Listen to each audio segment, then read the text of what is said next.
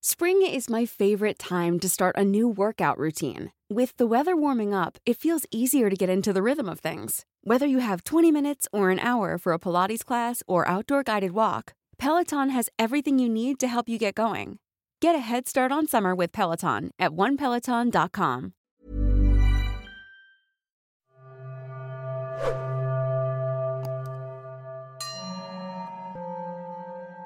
Magandang gabi, Sir Jupiter.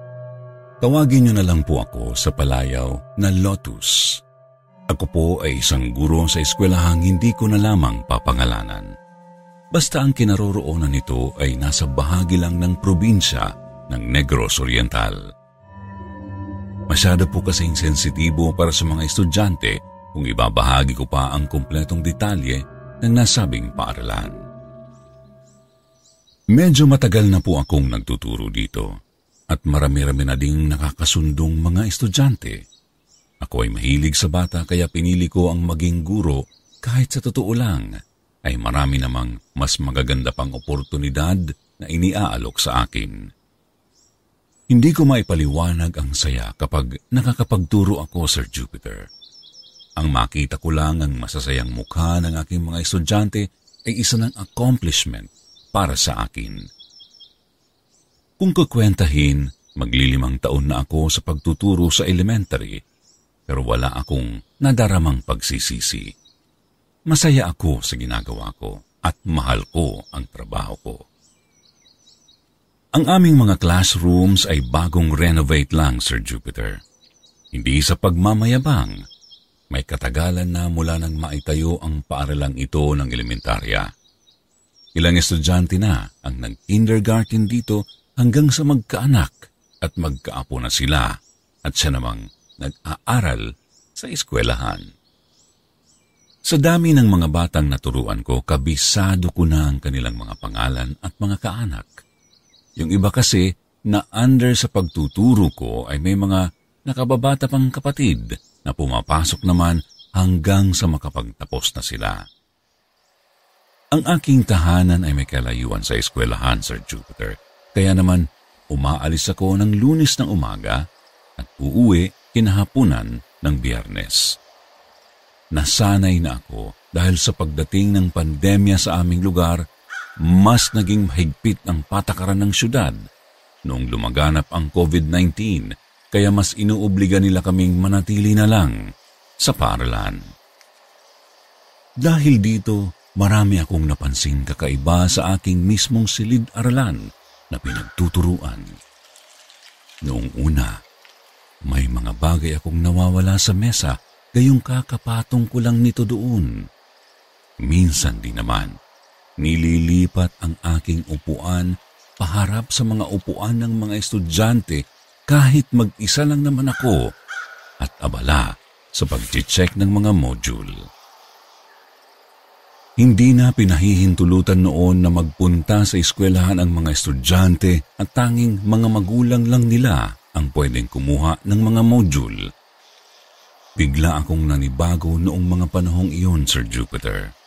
Nasanay kasi ako na maraming kaharap na bata tapos ngayon ay biglang mag-iiba ang aming nakasanayang gawain. Kung noon ay nagkaklase kami, ngayon ay napipilitan akong sanayin ang aking sarili na magtrabahong mag-isa. Hindi ko maiwasang matakot lalo na't may mga kwento akong naririnig tungkol sa aking classroom. Ilan na kasi sa mga estudyante ang nagsasabing may nakikita o mano silang dalawang batang estudyante sa loob tuwing gabi. Tila ba pumapasok din ang mga ito, nagbabasa ng mga libro at pinag-aaralan ang mga leksyon namin noong mga nakaraan. Hindi ko naman sila maintindihan dahil hindi naman ako natutulog sa aking silid-aralan dahil kaming mga guro ay magkakatabi sa iisang classroom. Kanya-kanya kaming dala ng kumot, unan at mga kagamitan na sasapat para sa isang linggo. Gusto kong malaman kung totoo nga ba talaga ang kanilang mga karanasan?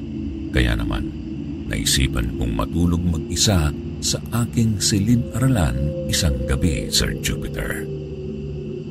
Pinagdikit ko ang dalawang munting lamesa. Saka ako naglatag ng munting kutson at naglagay ng unan. Nahiga na ako at nagkumot, saka tumitig sa kisame. Ilang minuto lang mula nang mahiga ako ay tila nabingi ako sa labis na lakas ng aking dibdib, Sir Jupiter. Alam kong mag-isa lang ako sa aking higaan. Pero may naririnig akong munting pag-ingit ng bintana na pinuksan ito.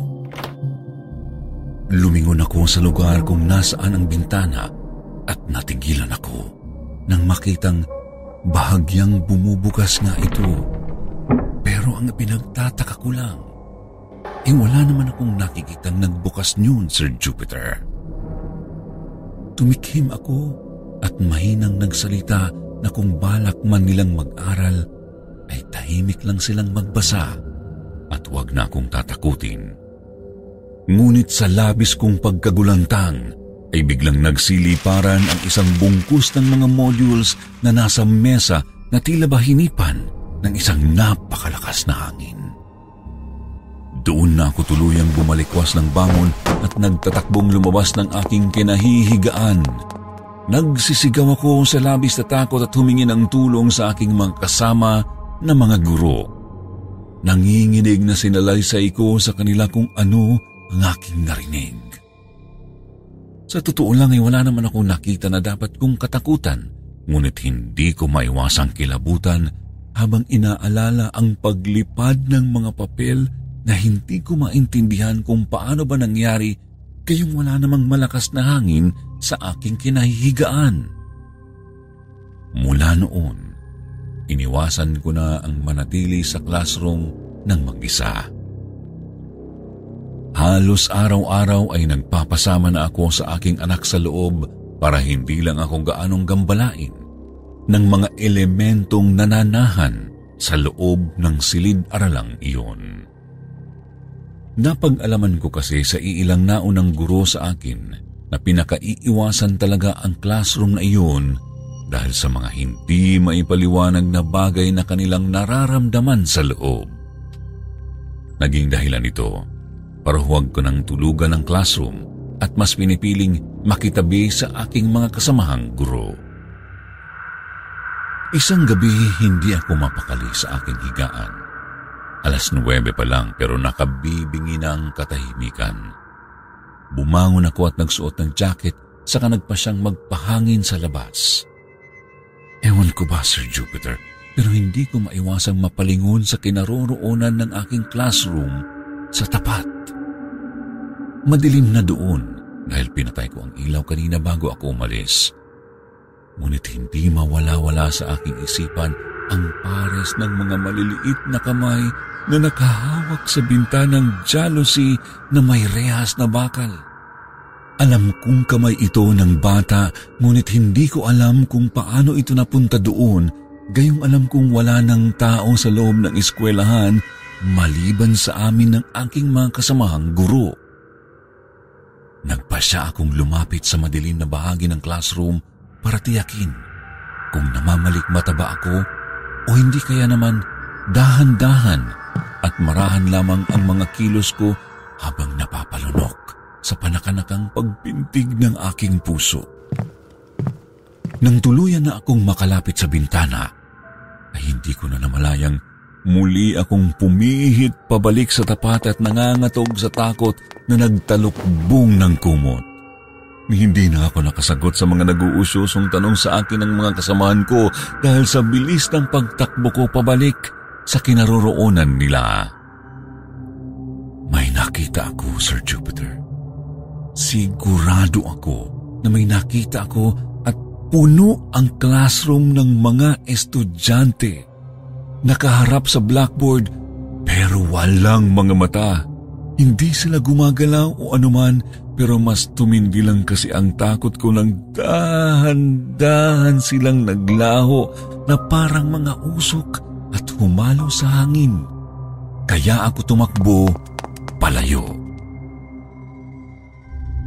Matapos ang insidenteng yun, kumalat na sa buong eskwelahan ang pagkakaroon di umano ng white lady sa aking ginagamit na classroom. Alam ko kung ano ang nakita ko, pero hinayaan ko na lang ang mga tao sa kung ano man ang nais nilang isipin.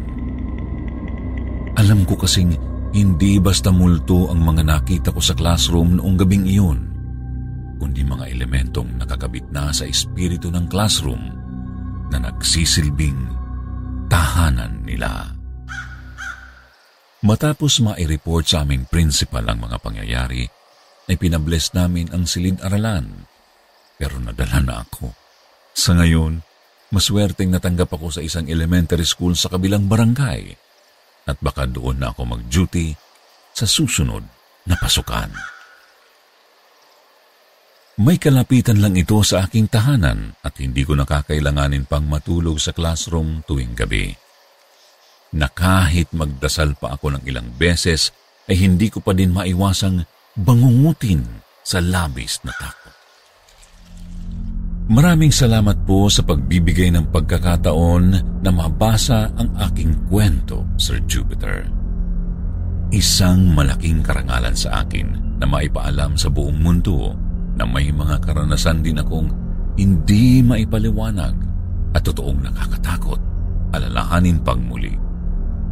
Sana lang kung sino man ang gurong papalit sa pwesto ko sa eskwelahang iyon, ay mas malawak pa ang pananampalataya sa Diyos upang huwag siyang magpadaing sa takot na dulot ng mga elementong naninirahan sa classroom.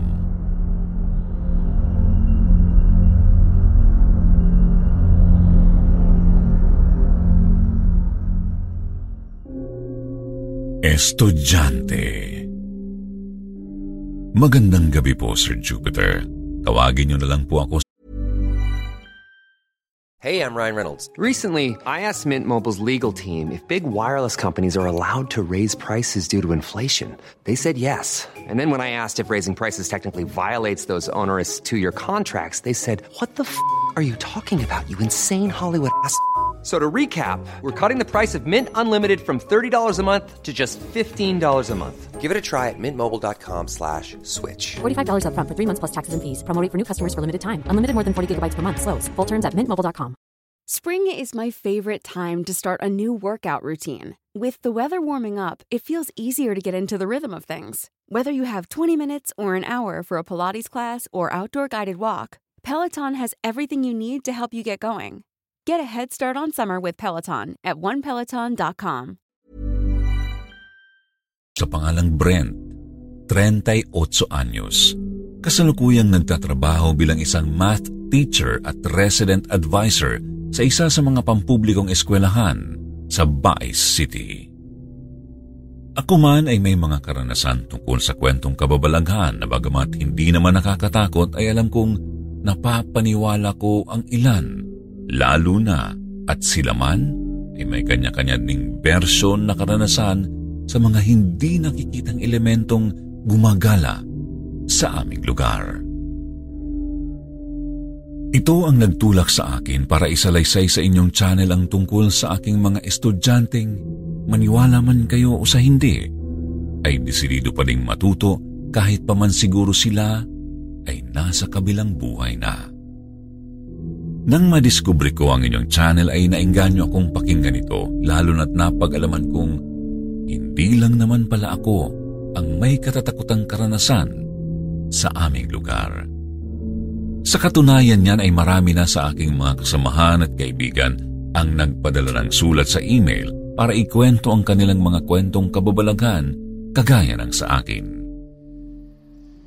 Taong two thousand eight ay nagtatrabaho na ako sa paaralang ito magpahanggang ngayon. Marami na akong naririnig na kwento tungkol sa isa sa mga classrooms na pinagtuturuan ko, ang silid-aralan ng grade four. Sabi ng mga magulang na napapadalaw sa classroom, umagang-umaga ay may naririnig na daw silang mga boses ng estudyanteng nagtatawanan at naghaharutan sa loob. Kahit alam nilang wala pa namang ibang dumarating sa loob. Naiisip ng ilan, baka may mga estudyanteng talagang napaaga lang ng dating at naisipang magwalis para malinis na ang buong paligid pagdating ng mga guro. Isa sa mga magulang ang nagpasyang sumilip at kinilabutan nang makarinig ng mga nagsasalita sa loob ng nakasaradong classroom kahit hindi pa nabubuksan at nakakandado ang pinto. Dahil doon, umugong ang mga usap-usapan tungkol sa mga kwentong multo na sabi nila ay baka hindi matahimik, lalo na't ang eskwelahan ay dati palang ginawang kulungan ng mga nag-aalsang Pilipino laban sa pananakop ng mga Hapon. Maraming bata, babae at mga tao ang inabuso, binugbog at pinatay. Ako naman ay hindi na lamang ito pinapansin dahil ayaw kong bahira ng takot ang aking pagtatrabaho sa loob ng classroom.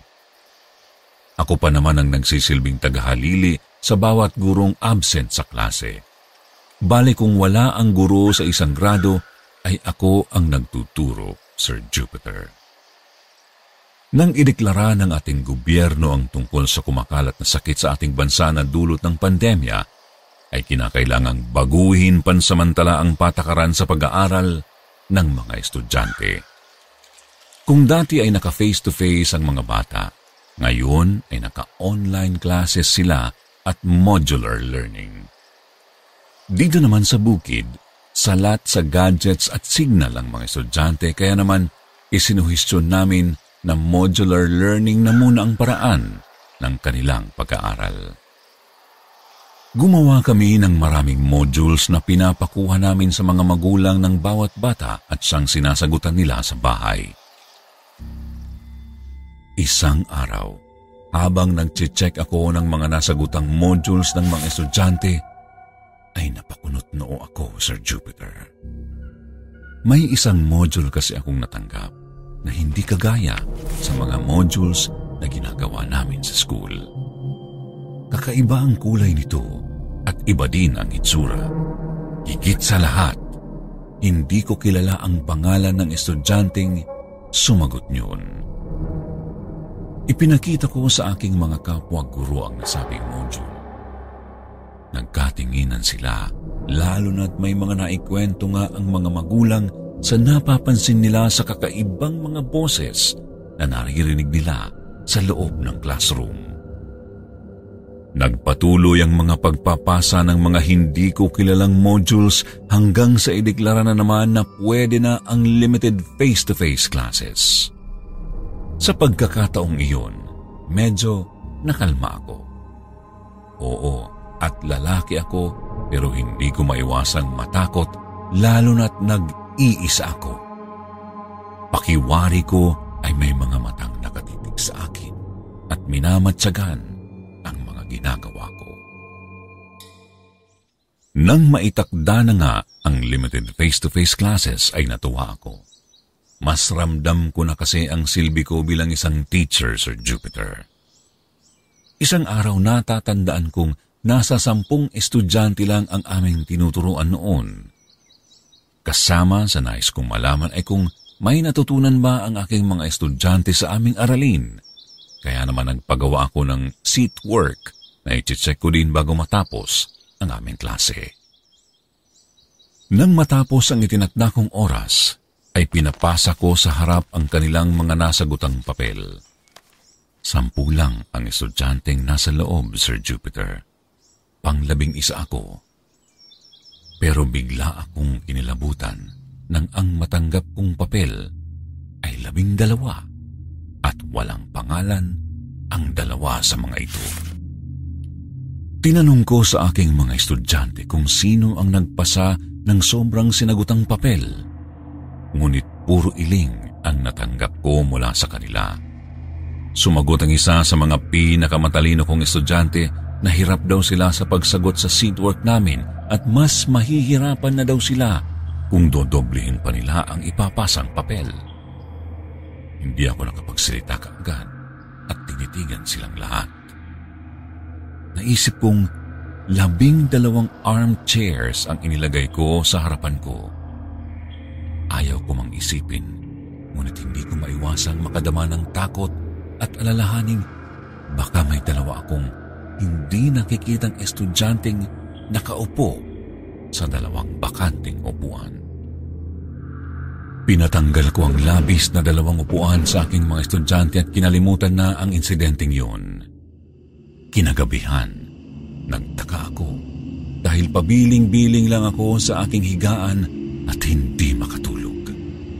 Hindi mawala sa aking isipan ang tungkol sa nangyari sa classroom kanina, kaya bumangon ako para lang kilabutan nang makakita ako ng dalawang anino ng mga bata sa labas ng bintana na nakatayo sa bandang naliliwanagan ng sinag ng aking ilaw. Blanko ang reaksyon kong napatitig para langhin, takot na maisara ko ang bintana nang mapagtanto kong wala namang pinanggagalingang katawan ang mga anino, Sir Jupiter. Naramdaman kong dahan-dahang tumayo ang mga balahibo ko sa buong katawan dahil sa nadama kong takot. Batid kong hindi na normal ang mga bagay na nararamdaman at nakikita ko, kaya halos tawagin ko ang lahat ng santo at santa para mapaalis lang ang mga masasamang espiritu o elementong gumagambala sa akin. Hindi ko na binuksan pa ang bintana, pero napapapakita ko habang hinahayaang pumatak ang pawis ko sa mukha dahil sa labis na tensyon.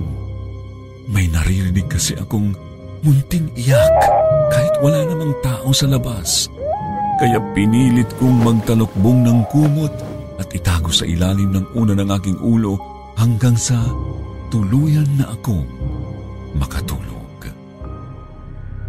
Kinabukasan, nagulantang ako nang makitang nagkalat ang mga modules sa buong classroom. Gusto kong magalit, pero wala naman akong mapagbuntunan yun.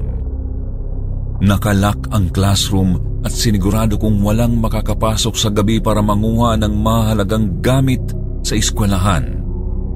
Bukod pa doon, may mga sulat kamay sa blackboard na nagsasabing gusto lang naman daw nilang matuto. Kaya nasa puko ang aking ulo at mahinang sinabi na kung gusto nilang matuto ay huwag na nilang guguluhin ang mga modules at libro sa loob ng classroom ko.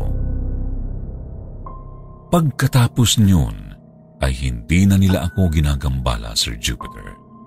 Yun nga lang, sinisigurado kong habang nagkaklase ako, ay may dalawang ekstrang upuan sa likuran para upuan ng aking mga hindi nakikitang estudyante. Marahil may mga kaluluwa talagang hindi makalisan sa ating mundo dahil sa kanilang mga unfinished business. Sa halip na umusad, ay umaatras sila at nakukulong sa kung saan sila pumanaw, kaya nanatili sila doon sa mahabang panahon. Maliban pa roon, pinagtitirik ko na sila ng kandila bilang pag-alala na walang nakakalimot sa kanila. Kahit pa hindi ko alam ang kanilang mga pangalan, sana lang matahimik na sila. Ngayon ay naghahanda na ako para sa pasukan, Sir Jupiter. Handa na ang aking classroom. Bukas na sa mga batang nais matuto, mapatao man o kaluluwa. Maraming salamat sa pagpapaunlak mo pong mabasa ang aking kwentong karanasan. Isang malaking karangalan sa akin na maibahagi sa iba ang aking kwento. Magsilbing aral sana sa iba ang aking karanasan. Hindi lahat ng multo ay masama. Ilan sa kanila ay nagpaparamdam lang dahil may nais pa silang matutunan bago tuluyang lisanin ang mundong ibabaw. More power po sa inyong channel at magandang gabi.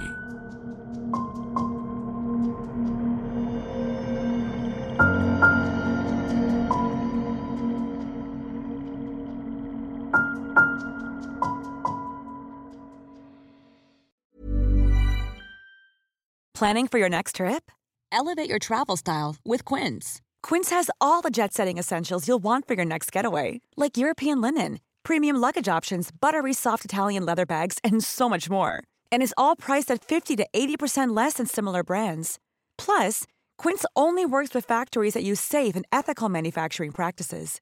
Pack your bags with high-quality essentials you'll be wearing for vacations to come with Quince. Go to quince dot com slash pack for free shipping and three sixty-five day returns.